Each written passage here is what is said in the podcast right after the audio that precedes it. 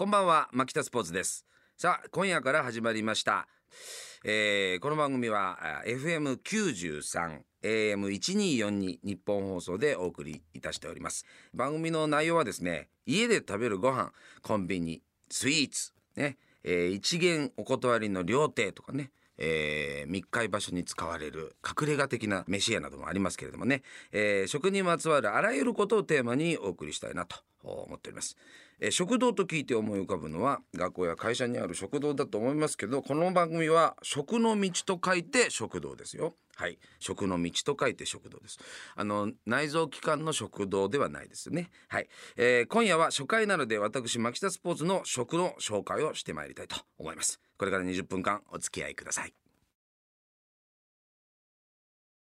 改めましてこんばんは牧田スポーツです、えー食にまつわることを語り食の道を進んでいく牧田スポーツ食堂ですね、えー今夜は私牧田スポーツの紹介をしたいなと思います、えー、牧田スポーツっていうと皆さんどうでしょうかね、えー知ってますでしょうかね。テレビやあうんなんでしょうかね。映画とかうん、そういうところでまあ俳優としていろいろあの役者の仕事なんかもしておりますからね、えちょいちょいそういうとこでお見かけしているケースもあるかと思いますしあとは意外と僕文章を書くので雑誌等でなんかちょっと名前とかをちらっと聞いたこともあるかと思います。あとこの曲ではですね、え2年ぐらい前まではですねえ番組をやらせていただいておりまして、えーまあ、土曜の夜からやってた番組とかあと昼の大の字の大谷君がやってた番組とかでね、えー日替わりのコメンテーターとして、えー出させていただいてたりとか、えーそういったあ関連もございますね。はい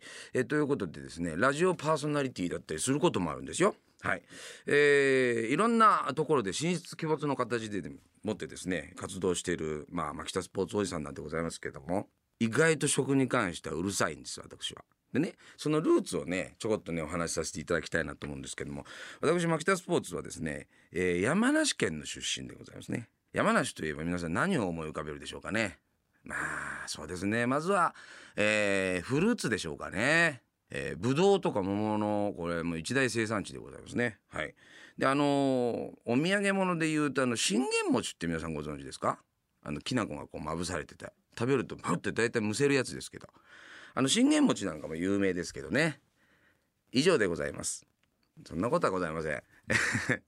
あの他にもねいろいろ美味しい食べ物はあるんですけどあーほうとうって郷土料理がね割と有名かな。はい。よく県外から遊びに山梨に来られた方はですねお店で食べたりとかするケースもあるかと思うんですけど、高いお金払ってね。はい。だけど地元の人にとってはあれ家で食べるものなんでなんで他県からわざわざやってきてねあのほうとうなんて食べ物ねお金出して食べてんだっていうのが山梨の人の本当の声です。でねあのほうとうをね山梨の人はねあの美味しい美味しいって言って当然食べるんですけど実はね本当だからあの郷土飯としてね食べていただきたいっていう気持ちは山梨の人の気持ちの中ではあるんですけど意外とねあの家で本当に食べてるものって他県からやってきたさ客人にこう振る舞ったりとかするっていうのがね恥ずかしいと思う。それはそうでしょ？家で普段食べてるものってねあのあんまり食べさせたくなくてで家に来たからにはなんか気取ったものとかを出したりとかするじゃないですか。ね。だからね山梨の人はね変なメンタリティーがありまして他県の人がこう家に遊びに来たりとかするとなぜか刺身を出してしまうんですね。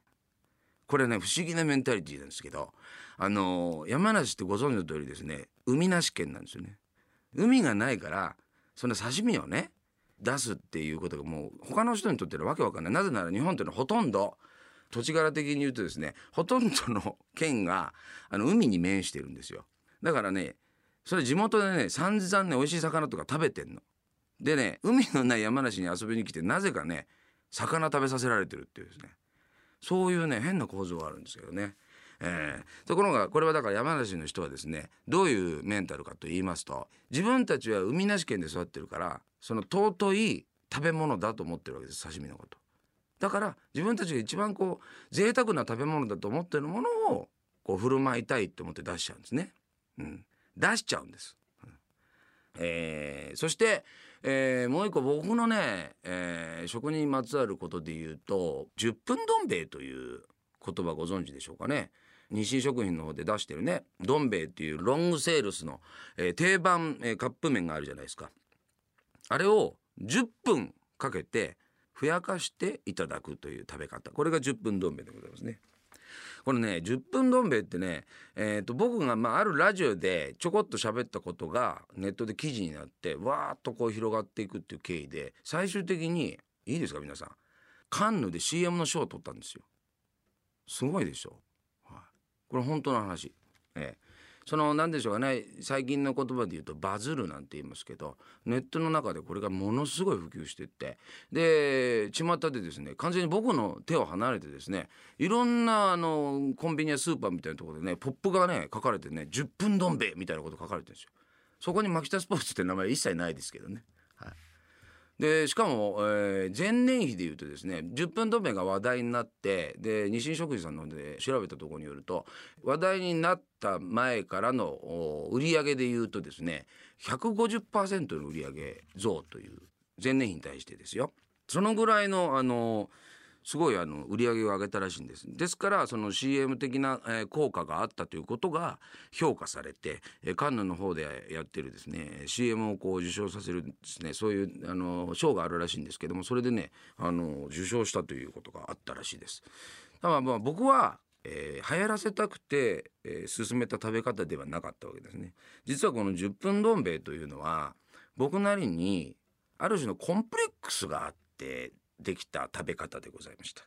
じゃあね、えーその経緯をねちょこっとお話しする前に曲に行きましょう。えー松任谷由実さん「デスティニー」という曲を流しましょう。さあ聴いていただきました松任谷由実さんで「デスティニー」でございます。あの曲かける前に話していたのが10分どん兵衛ですけども10分どん兵衛の流れからなぜユーミンの「デスティニー」という名曲がこう流れたのかっていう謎に思った方もいらっしゃるかと思いますけども、えーこの曲はですね非常に僕にとってあの思い出深いんですね。10分どん兵衛というのはですね僕が貧乏を極めてた時代に考え出した食べ方なんですよ。えー私はあの1988年今から思えばバブル真っ只中に、えー上京してきたんですね。大学入学と同時にですね来まして。それでですね、えーまあもう貧乏学生なわけですよ。でもね当時は世の中がねわーっとこう浮かれてる時代でした。なんせねお金がありましたから。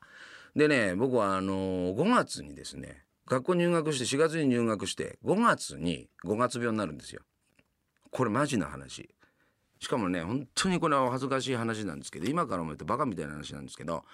あの山梨の方言で「しんどい」って言葉を「偉い」って言うんですよ。これ関西方面とかも言うのかな？タイヤードですね言ってみればね英語で言うと「疲れた」とかねそういうの「偉い」っていうわけですよ山梨は。うん、でね学校の階段をこうやってずっとのこう登ってたわけです。ね、友達と思える人物と一緒にこう登ってて登りきったとこで「ああ偉い」って言ったんですよ。そしたらその友達が「え何が偉いの?」って僕にこう質問してきたわけです。それで僕顔真っ赤になってで翌日から学校行かなくなっちゃったんです。なんて繊細な男牧田スポーツ。ビジュアルからね想像すれば全く繊細さのかけらもないような男なんですけども本当にね繊細ちゃんであのそれで学校行かなくなっちゃってねそれが5月でした。で5月の5月病になりましてそれ以来学校に半年以上僕は行かなくなったんですね、はい、で引きこもり生活をしてる。でバイトもしないわけですよ。でね